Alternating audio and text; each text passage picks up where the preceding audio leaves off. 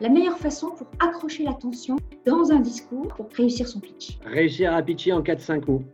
En Tester un 4-5 petit- mots.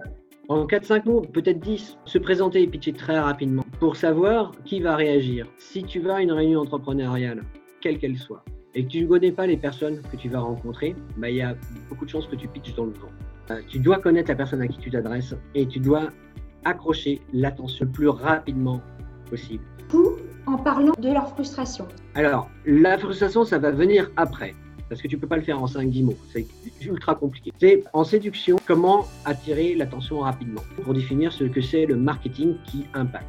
Et je le résume en 5 mots. Intrigue, sang, sexe, scandale et jeu. Si tu rajoutes des bébés et des animaux, ben, tu vas taper. Ça vient de la séduction, ça. D'accord. J'ai pris euh, ça, euh, ce qu'ils ont défini euh, pour, dans, dans le cadre d'un concept spécifique à la séduction.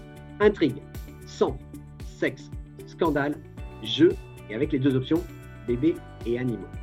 Je te, donne, un- je te l'illustre tout de suite. Tu vends des extincteurs, tu fais de la gestion euh, de- d'extincteurs dans les magasins, tu décides de faire une pub.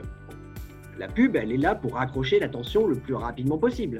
Il y en a tellement. À ton avis, qu'est-ce qu'ils vendent? Une photo d'extincteur ou une photo d'extincteur, mais c'est un pompier avec les- le, le torse, la veste de pompier un petit peu ouverte, avec le, avec le torse, mais super musclé, ainsi de suite. On voit pas sa tête, c'est pas grave, on s'en fout. Mais tu vois, quand je te parle intrigue sans sexe, c'est pas forcément un truc euh, euh, décadent ou euh, insolent ou euh, insultant. C'est un truc de sexy.